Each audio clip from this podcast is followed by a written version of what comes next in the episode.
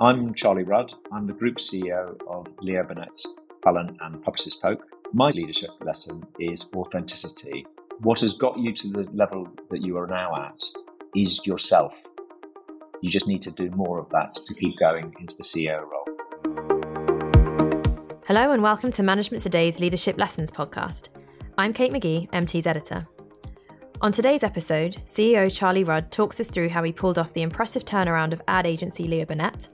We ask whether dynamic pricing is an effective strategy for businesses, and we also discuss the company that has not one, but four chief execs. That's all on the Leadership Lessons agenda. With me are MT's Antonia Garrett Peel and Éilis Cronin. First, let's talk about dynamic pricing. Get yourself down to a Stonegate owned pub such as Slug and Lettuce, Craft Union, or Be at One after work, and you might be in for a nasty surprise. Your pint will now cost 20p more than it would if you'd sneaked in a lunchtime bevy. Britain's largest pub group has introduced dynamic pricing, the practice of regularly fluctuating consumer prices. It says in order to cover the cost of hiring more bar staff and bouncers and buying more polycarbonate glasses to cope with high demand periods. The move has divided opinion. Some say it's a smart move to increase revenue. Others, often the consumers, feel like they've been swindled. As Paul Simpson writes in his feature on MT, although some have described the policy as the Uberization of beer, Uber is upfront about its charges, whereas the price of the same drink could vary from one round to another, or even, if you're seriously unlucky, while a round is being ordered. And as Private Eye wrote in its definition, dynamic pricing could be one modern strategy by pubs, theatres, taxis, etc., to increase the price of goods in relation to current demand, as in, our new dynamic pricing structure reflects market conditions and streamlines the customer experience. Or two, archaic, theft, as in, I was dynamically priced yesterday and they got away with everything in my wallet.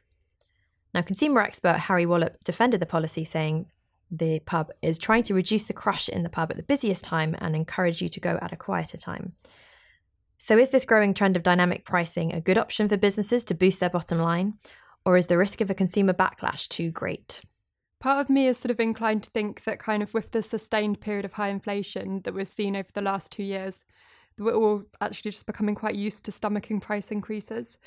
And as long as the variations aren't kind of wild, then we will all adapt to dynamic pricing in venues such as pubs quite quickly. On the other hand, Paul highlighted a February 2023 survey by online platform vendor Capterra that found that 52% of US consumers equated dynamic pricing with price gouging.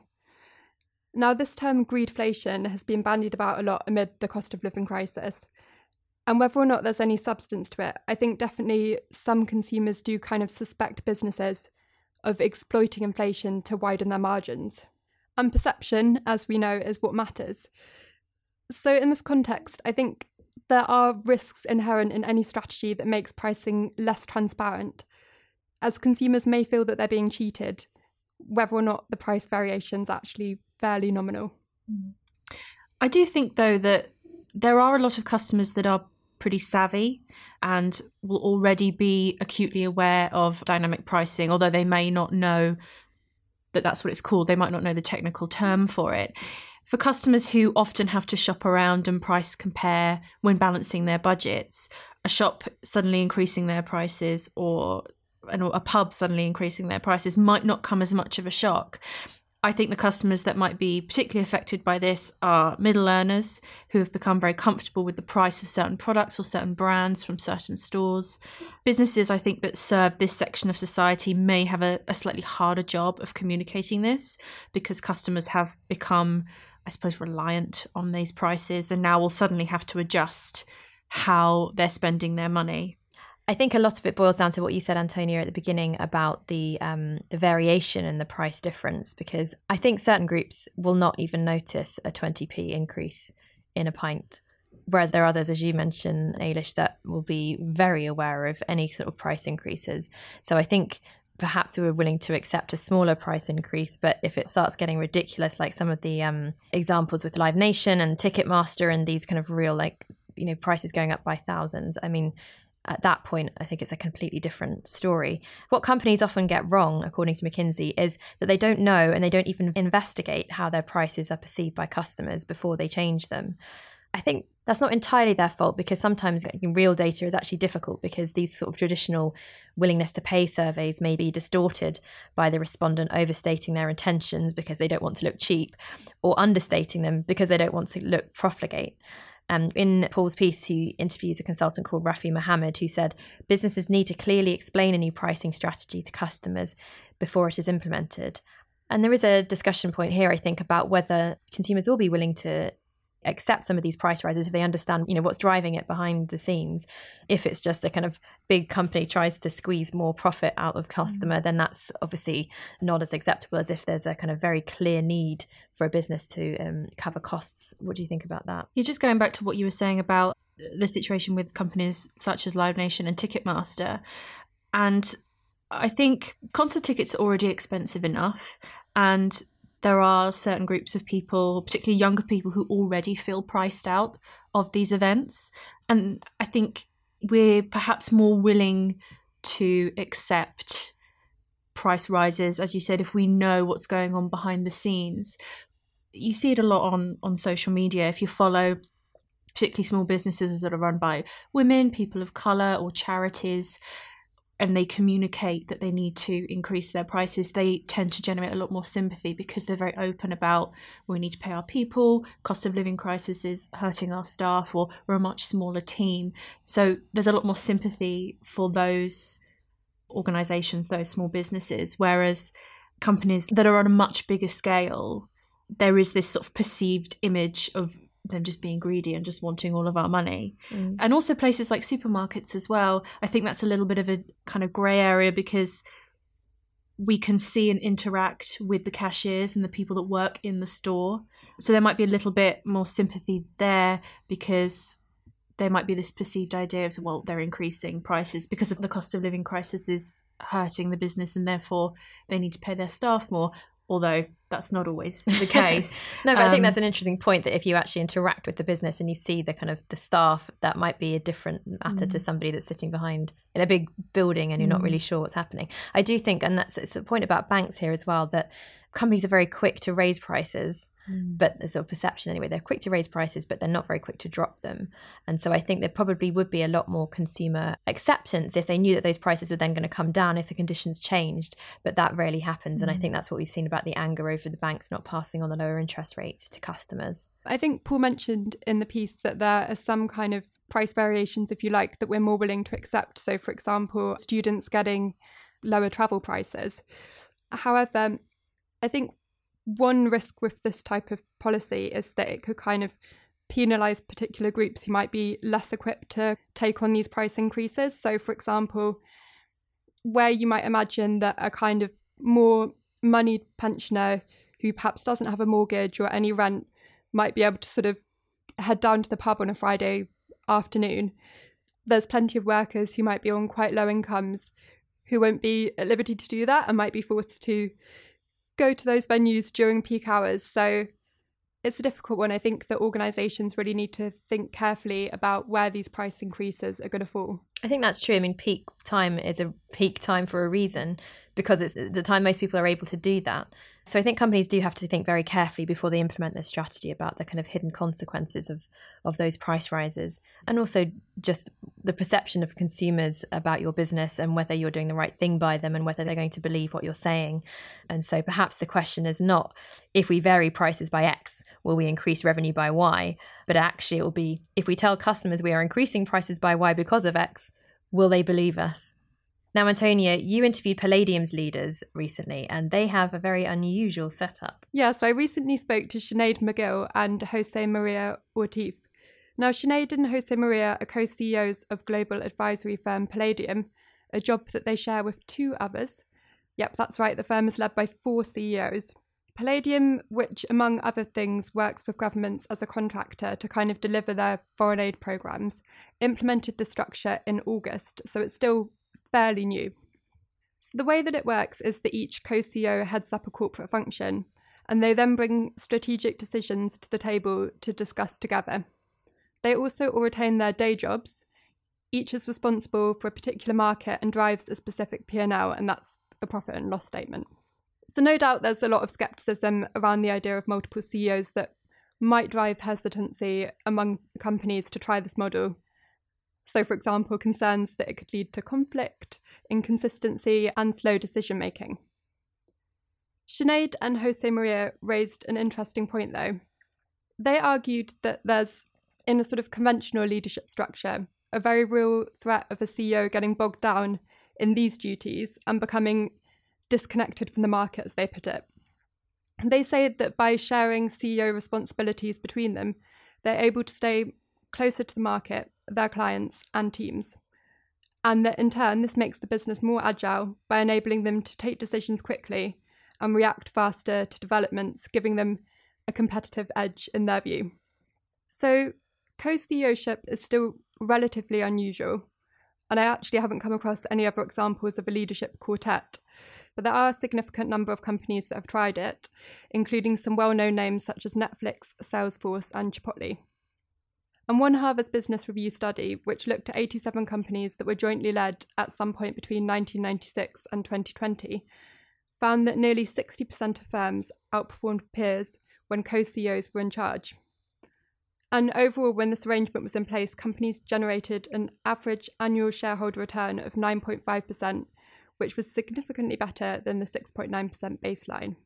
Well, that's really fascinating because most of the time people would expect, you know, more than one CEO just to get bogged down in bureaucracy and never ending decisions and not having the agility and the speed to do it. And I, I think it's fascinating how they would actually make that work in practice because it sounds fantastic, but just they would have to trust each other implicitly that they're going to make the right decision if they're making a decision without you know talking to the others and i can just just the politicking between them like how do they make mm. sure they've got that kind of really genuine relationship between the two between the four yeah. of them and four is quite a large number sometimes you hear of a duo of CEOs, but four, that's quite a significant number as well. And as you said, there has to be implicit trust there that not only that they're going to make the right decisions for the business, but they're not also competing with each other, mm-hmm. even though that they're for sharing the load. As sometimes you do see, there is one that some people are more power hungry than others, and there's always those concerns that they might want to push some people out, mm-hmm. or you know they might be conspiring against other people. So it's how do they trust each other enough to avoid those concerns? Mm, I agree. Well, they kind of actually turn that a bit on its head and they say that, you know, that old saying goes that it's lonely at the top, but it's not lonely when there's four of you. And one thing that Sinead said, um, which kind of struck me, was when you want to verbalize a problem or you want to really think an issue through, it's nice to know that there are three people that you can get on the phone with and with complete candor talk it out. And she said that for most CEOs, they're not going to go to their board and share everything, and they can't go to their team and do the same. And so she said, That's lonely, and we don't have that loneliness. And it's a good point because, in a way, it is a very unique and isolated position. Like, there might be different people that you can share various different sort of elements of a problem with as the CEO, but to have people who you can talk about with complete candor, as Sinead puts it, that's not really something that you kind of typically get as the CEO. Hmm.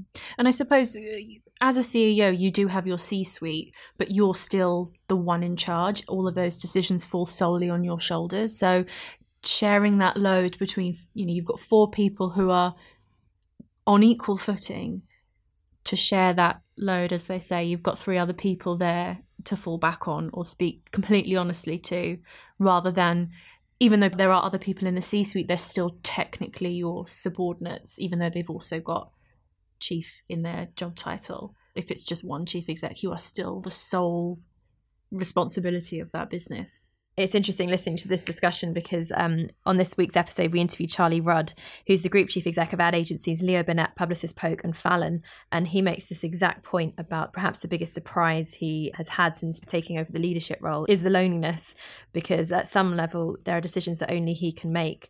And there are some things he has to keep quiet and he's not able to share things with everybody, as I'm sure lots of CEOs find when they're in those positions. So, yeah, it's definitely interesting to see this this sort of four CEO model and whether it actually works and how long it will work for before one of them chooses to uh, split it up. So, as I said, the interview this week is Charlie Rudd. Two weeks after he took over as chief exec of Leo Burnett in 2019, campaign said the agency was performing poorly. Four years later, and with the pandemic in the middle, Campaign has now crowned Leo Burnett Creative Agency of the Year. So I spoke to Charlie about how he managed the turnaround. Some interesting points he made. For him, it's all about the people and not the numbers because he has finance people to deal with the numbers. He sees himself as a talent manager. He also focuses on small wins. So that person was going to leave and now they're not. We made that piece of work for a client that we didn't think we'd be able to do. We hired that person that we wouldn't have attracted before. And you celebrate as you go along. You don't wait until that kind of big goal is achieved. And when he goes into a business, he looks for the positives. You know, what is the company doing well and places his attention on that.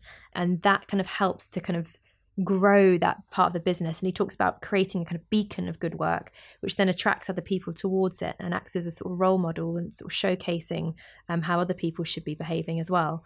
Um, and I think that's a really nice way of achieving positive impact overall without having to just focus on the negative because i think the natural tendency would be you know as humans we focus on the negative so the natural tendency would be to go in and try and fix all the things that are broken but instead it's just put the focus on the positive and he said it's also a much nicer way of living your life mm-hmm. which i completely agree with he also tells us why you should never run to a meeting and I'm going to leave that hanging as a little teaser for you.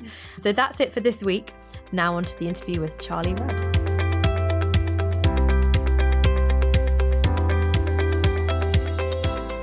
Great. So I'm here with Charlie Rudd. Thank you so much for joining us, Charlie. Can you introduce yourself to the listeners? Who are you and what do you do? Hi, Kate. Yeah, I'm delighted to be here. I'm Charlie Rudd. I'm the CEO of Leo Burnett, Publicis Poke and Fallon. Great. Now, I first met you in 2015 when you were about to take your first CEO position at Ogilvy. And that was probably quite a long time coming because you'd been at BBH before that for 17 years and various sort of high level roles, latterly as Chief Operating Officer. And this was you kind of stepping into your first sort of big CEO role. Now, if you will indulge me, in my piece that was published in Campaign at the time, I wrote, There are two things you should know about Charlie Rudd.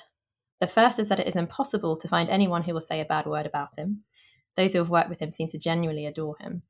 And the second is his nickname, Rudd Adair, which is a nod to the American oil well firefighter Red Adair. And Rudd has acquired the moniker for his ability to handle any situation, however tough, with a cool head.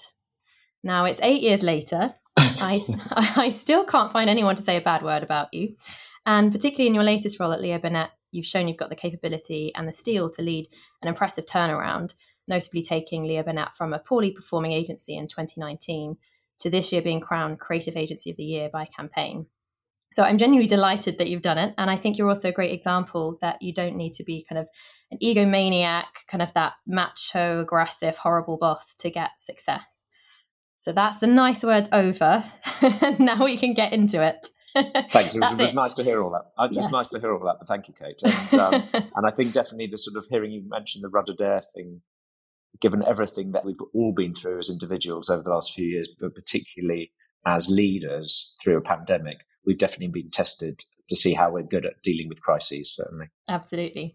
So I want to almost pick up from where we left off then in 2015. I know we've met several times since then, but if I had met you six months into that first CEO tenure, what would you have said was different about being in the top role compared to the senior roles that you'd previously held? It's a good question. And I think the thing about being a CEO that I think probably was a bit of a surprise for me because obviously, as you said, I've been in senior positions at BBH for many years, but hadn't been the CEO. And so I think I got a close view of CEOs and what they do. But I think one of the things that I realized being actual a CEO for the first time is there is a degree of loneliness. And by the way, I'm absolutely a massive believer in ultimately the way you certainly run an advertising agency, but probably many other businesses is through a leadership team, and the CEO isn't doing it all, isn't the leader. Ultimately, the team runs the business. But the CEO does have that ultimate responsibility that means that certain things you do need to keep to yourself or think about yourself. Whereas when you're not the CEO, it's sometimes easier to have those kind of conversations and thoughts with a group of people. But when you're the CEO, I think you're conscious that sometimes you can't disclose what you're thinking until the right moment.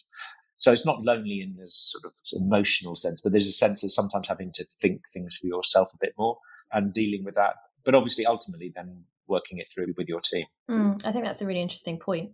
There's a lot of talk about bring your whole self to work, etc. And I, personally, I just don't think that works in, in a leadership context. I, I mean, completely agree with not having a false persona and you know making sure that you're feeling like a human being and you kind of are relating to people genuinely But I think as a leader, you're kind of having to set the environment and that requires some level of sort of self control and performance to an extent. Yeah, I think you're being read rightly. You know, you, you know that people are reading you the whole time in terms of what you're saying, how you're reacting, how you behave. And that's a responsibility that I'm really happy to have. But you just, and I think almost increasingly senior people know that, you know, they set the tone for meetings, they set the tone for the people around them. But I think it's more than that as the CEO. People are re- almost uh, over reading every eye roll raised eyebrow. And so therefore you have to be careful with what you're talking about, not to the extent exactly where you're sort of false at all. I mean, I think hopefully I'm incredibly transparent. There are certain times when you just need to keep stuff to yourself and not disclose what even you're thinking. So I think that's just something that I think I probably haven't quite clocked that sense of responsibility until I got the job. But that's it's fine, and and I think it is just understanding that. I was told some time ago at BBH one of the mantras of senior when you became a senior leader there was never run anywhere because people panic and go, "Why are you running? Why are you running?" And so when you're late for a meeting, you just don't run because no one knows it's just because you're late for a meeting. It's something that's massive, and because that's people are overreading the situation. Uh, so I think just learn, learning to live with that is quite important. I like that. Don't run to meetings. That makes sense. so, how did you find your Ogilvy experience? It was brilliant for me. It was brilliant. I think for me, obviously, I wanted to see, having had those senior roles at BBH, I actually wanted to see how I could be actually as a CEO. But equally important to me was being a CEO in a different place where I don't have the infrastructure and, and frankly the sort of latent goodwill that existed for me having been somewhere 17 years. I wanted to go somewhere different without the sort of infrastructure support I was used to, genuinely to test myself and see if I could do it. And I, I you know, felt very pleased. We had a lot of success. Got you know got nominated for Agency of the Year, which Ogilvy had never been nominated before. So I was sort of you know had a lot of success, won a lot of significant bits of business such as Vodafone, and British Airways, and Boots. And it was a great time to see what I could do. I learned a lot about myself as a leader, I think. And in some respects, I think it sort of actually meant that when I came to Leo Burnett, I had tremendous self belief. And that helps when you're going into a place where, which might be a bit challenged and difficult. Doesn't make it any easier, but at least you're, you're not phased by it because it was sort of some parts, some things I came into were at least a bit familiar. Mm, that's true. It's an interesting thing to push yourself for because 17 years at BBH, it's you know a very nice agency as well. You could have stayed there; it's got the success. So, is that something that you do? Do you always push yourself forward into these situations, difficult situations? Well, you know, obviously, an, an ECO, I'm very ambitious about the business that I'm working in and working for, and I think within that, ambitious for myself, and I'm very I am extremely, extremely, and although I sort of hopefully wear it quite lightly, I am extremely competitive and I want to do brilliantly, both myself, but also the business. Most, actually, most importantly, I just love being in a successful business. And I think I get a lot of reward from taking something from A to B and making it significantly better and evidently better and having a sense of we did that. I was part of that. And that's, that's the biggest buzz I probably get I've ever had in my career is being able to set, have point of achievement rather than I've never found it anything like as rewarding just keeping something going, you know, maintaining something. And to be honest, weirdly at BBH, we had many, many good years. But my best years at BBH was when we'd actually had a bad time and we had to bring it back. And so, in some respects, although I don't think I enjoyed it at the time, but sometimes the downturns were quite useful because you could you got stuff to fix so I probably what I've mainly learned, whether I've consciously pushed myself, what I definitely know is I need that sense of achievement and, and the sense of I took it from here to here. That's really, really important to me. Mm, so being able to see the impact you've had on something and say, I did that. I did that and go, whereas I just think something, something that's been successful and you've kept it going. I just, I genuinely, I, I know that's not easy, but I don't have anything like the same buzz out of that. I know it's still a job to do, but it doesn't it doesn't give me anything like the same reward. So, and it might be that Rudd Adair thing you mentioned at the beginning that I like fixing things. You've got to have a lot of self belief to do that as well, because you you must have to be okay with failure as well. Because you, if you're putting yourself in a difficult situation, it's difficult for a reason. How do you approach that personally? Yeah, it's interesting because I never really think about failure in that respect. It never crosses my mind because I think what I think is we're just going to make it better. And so rather than necessarily at the beginning of the journey thinking about, yeah, but how are we going to make it the best agency in town? You go that you go, I'm not worried about that right now. I just need to make it better. And I think actually thinking about just general, even incremental improvement I find that rewarding too, and recognizing all the wins you have to make something better. And I think there are wins, you know, obviously in our industry, we talk about wins in the sense of big account wins, or you might win big at some awards do or something. But actually, the wins for me running an agency are almost much more interesting. Are we hired that person? That'll make a difference to us. Or that person who was going to leave, they're not leaving now or the quality of the work on that account has gone from I'm making up a five out of ten to six out of ten or something. Those wins are the things that give me much more important to me almost on a day to day basis, and therefore I don't really think about it as almost as in such a macro way of going, is it fixed? Is it great or is it not? It's almost the sort of I can feel all those winds along the way, almost every day of the week in the office. You can feel those little wins building, and those add up to hopefully a proper momentum in an agency. Um, so I guess it's weird. I don't ever think about it going wrong in that respect because I think I'm not thinking about it in a big way. I'm thinking about all, all the little wins, really. I think that's a really nice way of thinking about it that you can break it down step by step and actually mm. it, by celebrating things along the way you're actually just genuinely enjoying what you're doing rather than waiting for some sort of big award that you're going to win at the end of it and yeah, suddenly you're then exactly. supposed to feel fantastic about everything again so I, I think that's good. What that means is when you go into these agencies, you've really got to be scanning the horizon, knowing you know where you are at now, and then working out where you need to be. So you need to have very clear direction of what success looks like. So when you you know when you went into Ogilvy, when you went into Leo Burnett, what was your process for working out what needed to be changed? Yeah, that's a good question. I think agencies essentially it's a tough business, but it's really simple, and so much of it literally comes back to the people. And so I think what I'm probably do is, you know, but not as sort of obviously as this, but I suspect I'm trying to understand the people in the business and obviously as part of that, the clients too. And almost that's the sort of barometer for where, for where the business is going. And you're going a sense of where are the pockets that feel really good and positive and where are the things where you go, I'm deeply worried about that. And that's not right. And we're not going to be great if we've got that going on. So I think I'm probably probably mainly sort of almost trying to get a sense of the people and, and as part of that, not just their own qualities, but also the cultural sense of the place in terms of the vibe and the the think the behaviours that are, sort of people are adopting. Like with OTAs, obviously I, I might look at some, the numbers, but genuinely I'm not that. Isn't the numbers sort of you know normally you've got a finance partner that can look after the numbers for you, and, and you know, so, so so I'm not that fussed about that. I'm just more much more interested in spending time with different people and getting a sense of the business through through the people that work there and through the clients. And I think that then gives you a very clear sense of what to build on and what not to build with. So that's probably what I do first and foremost. And then start celebrating and try and get those things to try and work out if those are indicative of what the agency could be as a whole rather than just pockets of strength. Mm-hmm. You're looking for strengths as well as weaknesses, and then thinking, okay, that's a, that's a strong thing we can build on it. And probably mainly strengths. So, you know, when I came to Leo Burnett, for example, for years I'd admired what Leo's have done with McDonald's for years. Genuinely, I used to think, even before I was here, that you know that you know, probably the best case history of the brand understanding the British audience and its role within UK culture, stroke society. I think, McDonald's has always been so good at that. So I always admired that. So I always thought that should be something we can build on. We need to understand that. That should be something which we can sort of almost ripple into the other clients we've already got, but also hopefully attract new clients too.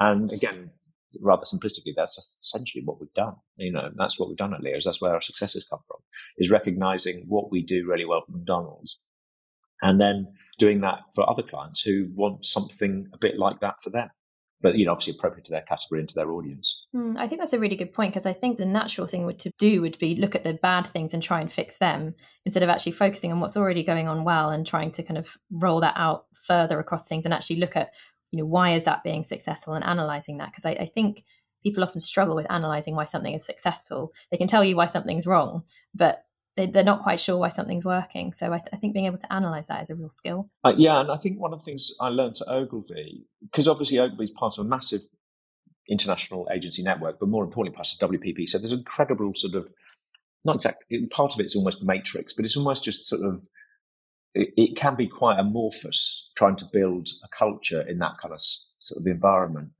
What we found ourselves doing, we use the expression quite a lot, is just be a beacon, just build a beacon.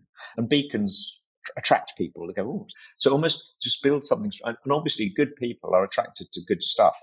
And so if you're building something interesting, what you might find that stuff that isn't performing at the moment will start performing better because it's being given a role model, it's being given a sort of a direction of travel. And it might not be something you need to sort of get rid of or deal with in that respect. It might be just needed a better direction. And now you've created a beacon for some of those problem areas to sort of respond to rather than fixating on how do I fix that bit of the problem. And you go, well, perhaps the problem was they hadn't got something to emulate. Perhaps that's what we've done in Leo's is sort of create a sense of beacon within the agency about what kind of work we want to do. And, you know, what's great is a lot of brilliant people have, obviously there were some, you know, brilliant people before, but a lot of people have joined us since 2019 because they sort of go, yeah, I want to be part that. And then the great thing in agencies is it's all about the people. And so if you've got a lot of really good people, the chances are you've got a much, you know, much better chance of doing much better work, which is great because that attracts more good people and off you go. Building a beacon rather than the whole time thinking about, oh, I need to do surgery to this part of the business or whatever. It's a much more positive way to approach your life is looking for the good stuff. And you have a very strong focus on teams. And I think at Ogilvy, there, there was a, you created a gang and then there was the squads at Leo Burnett. Why do you think that matters? And, and how do you go about creating that kind of team, that kind of gang culture? To start with, on a personal level, I just love teams. I just, I love being part of a team. I find that sort of what teams can achieve exciting. I find it much more exciting having been part of team success than individual success. I think there's also a thing which is, again, agencies, because they're totally people businesses, I think it's important that you have a group of people as a team leading it that represent very different types of people, different personality types, obviously the different disciplines that you have and you know the different skill sets that you need to make an agency successful. So they're represented at the top table as it were. And so I think it almost is sort of, to me, it's almost a non-negotiable, which is the, you know, the only way, you know, if someone said, well, you know, I want you to fix an agency, but I don't really believe in you having a team around you. I think I want it to be more about you. And you go, it's just not going to work. It's just absolute nonsense. It's almost, you know, it's just, I wouldn't do it because every bone in my body goes, the way we make agencies successful is through a really strong leadership team. And that team should have lots of diversity at its heart, but utterly united in terms of what the business is about, the way we're going to do it, the culture, the values, what matters to us, what doesn't matter to us, all that sort of. And that takes time. That takes time. And it's, to me, you you rightly need to invest time and and resources in making a team work. But I also think if you grow up in agencies, you also grow up on accounts. You know, you only do your best work when you're operating as a team. It never works with a sort of an individual sort of creative genius or an individual. It doesn't work like that. It's always about the quality of the team is what delivers. I think you you grow up in agencies understanding that, and I think running agencies should be no different. Mm-hmm. Well, because a couple of questions off that. The first is, do you think obviously agencies are very people focused, and I think there's that old adage that the assets of an agency go up and down in the lift at the end of the day. Do you think that that approach is also the same for every business that perhaps is out sitting outside of advertising? Do you think that the kind of the people approach is still as important if you were running a manufacturing plant? It's difficult to say because obviously i've only ever worked in creative agencies. That's all i've done. And, but i guess i have obviously one of the luxuries and genuinely one of the joys of being in a creative agency is you get to work with loads of other businesses. So you get to see into so many different industries different businesses. It's it's it's a privilege. During my career i think there has been a significant cultural shift, and I think it's a really positive one, that the nature of leadership has changed to being much more empathetic and inclusive, much less command and control, and I think much more thought going into how do we look after, develop, encourage, motivate our people rather than just a sense of they're sort of probably really pleased to be here because they get paid and they get paid well and they've got career development.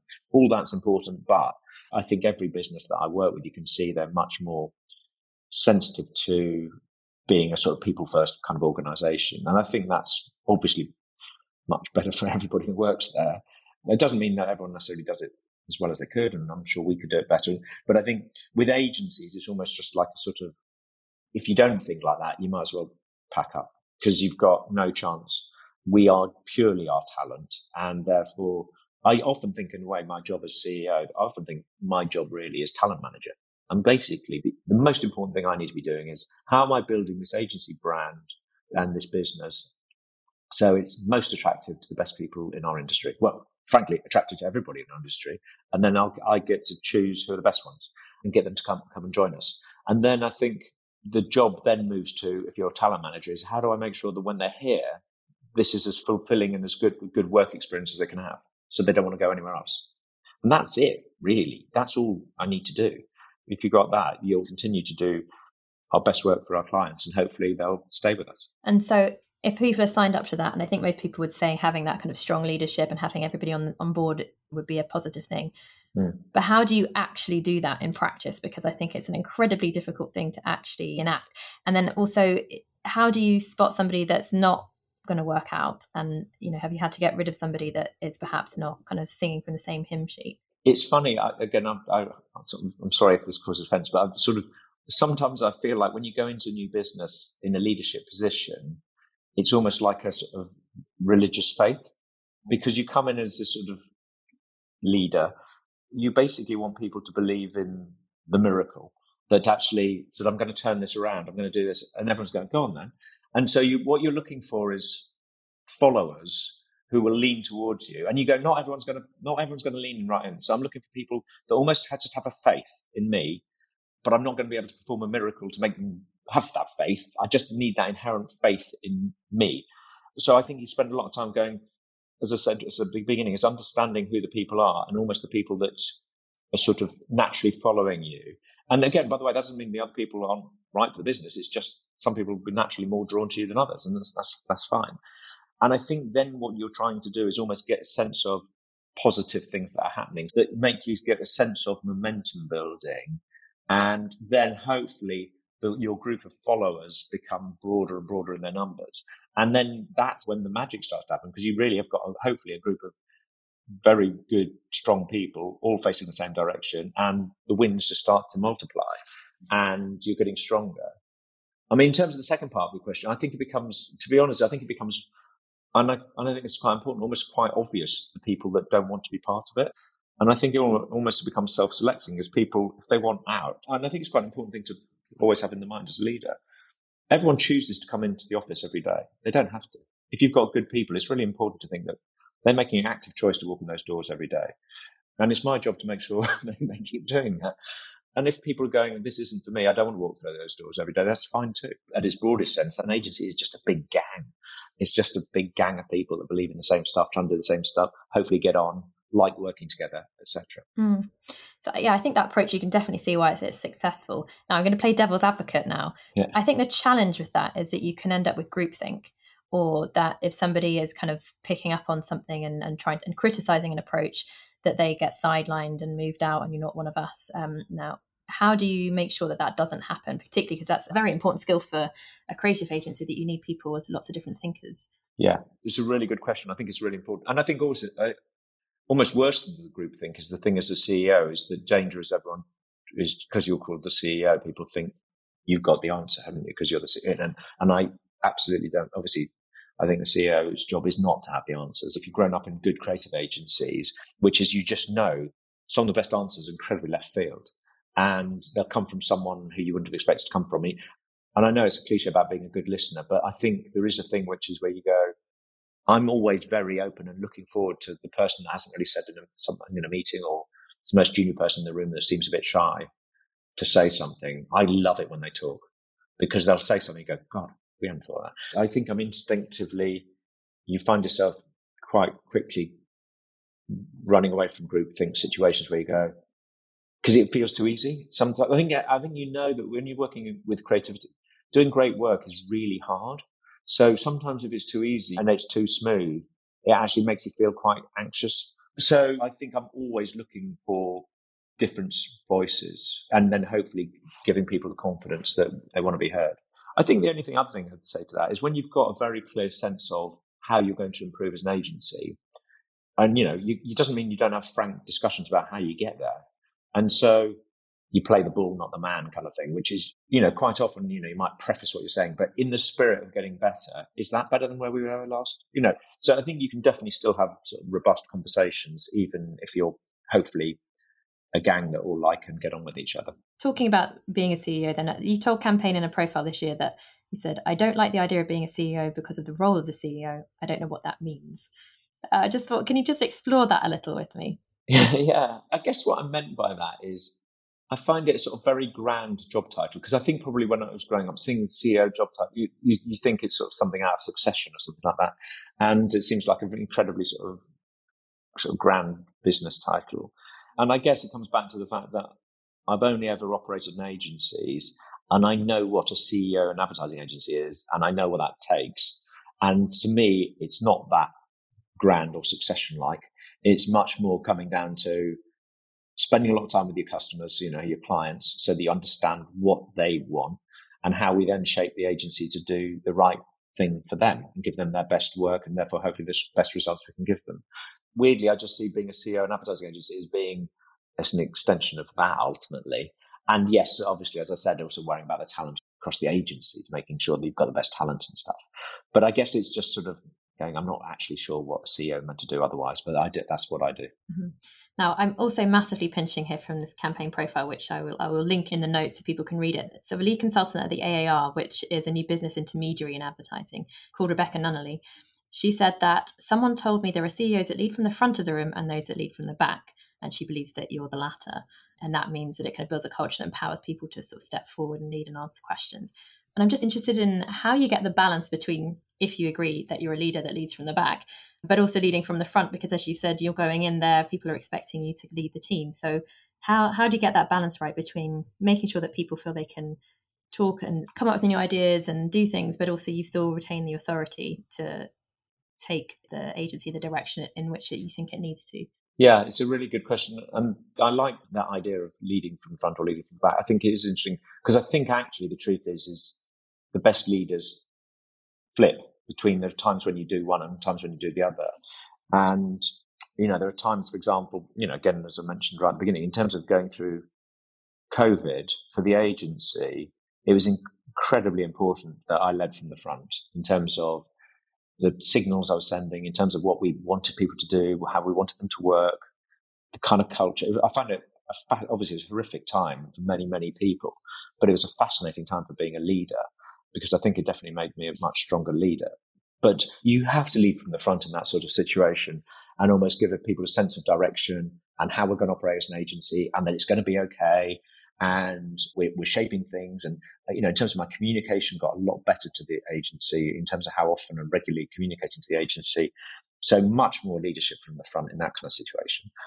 But then being able to go, there's a time when our people should shine and frankly are the right people to be stepping forward. And actually if i'm honest in some situations are way more convincing than me i think. So what rebecca's probably talking about there obviously being a, an intermediary and therefore running pitches is obviously a client hopefully is buying into me as the leader of an agency but they're they're buying an agency. And therefore i want to put on show the amazing quality of people we've got here and I'm really proud of them. And I'm, I'm extremely confident they'll do, they'll do a better job of presenting the work than I will. I just want them to know that and feel confident to do that.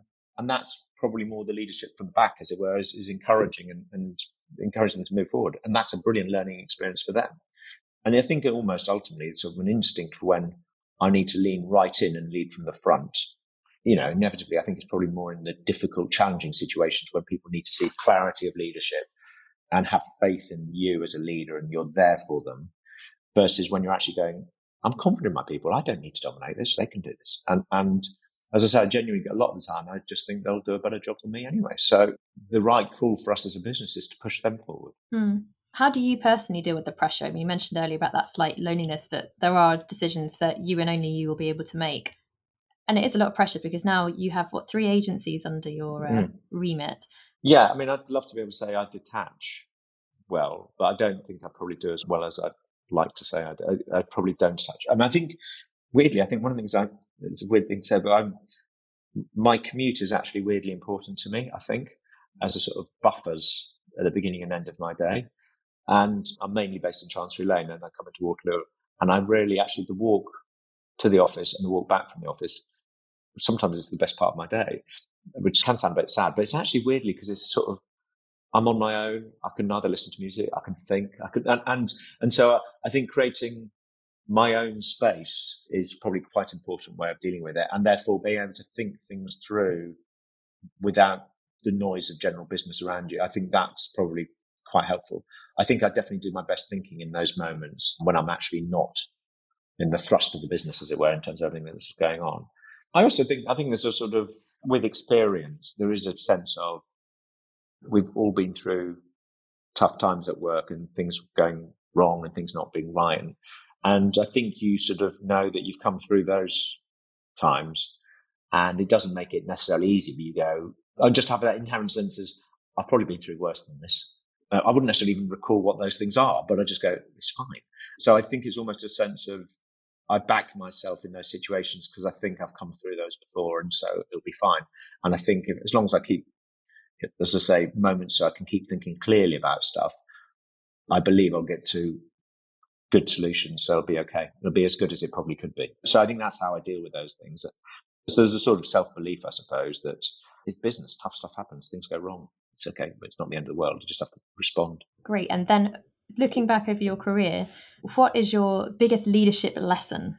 So my biggest leadership lesson probably actually came at BBH, and it wasn't like a moment, but it, it was a sort of dawning realization that actually, and I think the word everyone would use now is about authenticity. Everyone say about authentic leadership, and I think I thought I needed to be more like a stereotype of the kind of leader that I'd probably grown up working for which isn't comfortable for me. It's not comfortable to be much more of a sort of command and control kind of leadership. I mean, there are times when you have to go there, but it's not, that's not really something I enjoy doing. It's not natural to me. And I think, therefore, probably what I had a moment of realization was what's got me the success I'd already had so far, what's got me there is me and what I'm about. And therefore, believing that being authentic to me and therefore just taking that up a level is what I should feel comfortable doing. And frankly, even if it hadn't been the route to success, it's just a nicer place to be when you're being yourself. But actually, obviously, the truth is that the best leaders are always authentic because it's just such a full on job that's impossible to be inauthentic for more than a few months and incredibly stressful. What does come naturally to me, and I think has helped me massively, is empathy.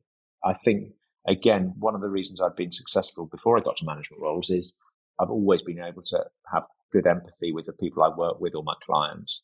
And I just need to do that on a bigger scale when I run, when you're running an agency and, and almost authentic leadership. And I think almost in brackets, there's a bit of empathetic leadership, which I think is hopefully true to me. Great, thank you.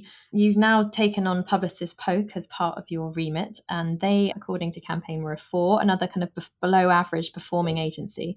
So you're about to start doing, um, hopefully, the same, you know, replicate what you've done at Leo Burnett at Publicis Poke, albeit you have three different agencies you're now looking after. So I don't know whether you feel like you're a bit going to be spread a bit thinly.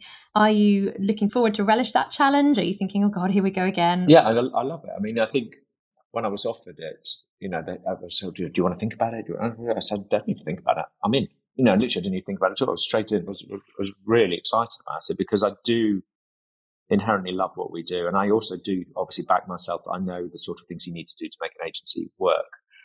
So now I was very excited about it. And I think I was coming back to the team point. I think at Leo's, we've built a really strong team and we've got very good strength and depth now.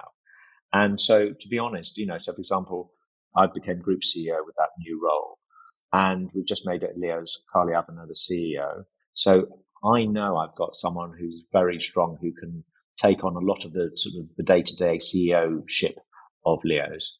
And therefore, I have the capacity to be able to do a bit more and therefore lean into Publicis Poke. And weirdly, to your point, it doesn't faze me what the starting point is. It's almost the same. It's the same job, which is let's be clear about what the agency's about and then let's build from there. Sounds easy, doesn't it? Uh, but obviously, it's hard work every day. At its core, we are simple businesses, and I just need to make it work. Brilliant. Well, thanks so much for joining us on the podcast today, Charlie. I'm excited to see what you do at Publicis Poke. Good luck. Thank you very much, Kate. Good to see you. Thanks for listening to Management Today's Leadership Lessons podcast. If you enjoyed it, please subscribe. You can find us on Apple, Spotify, and wherever you get your podcasts.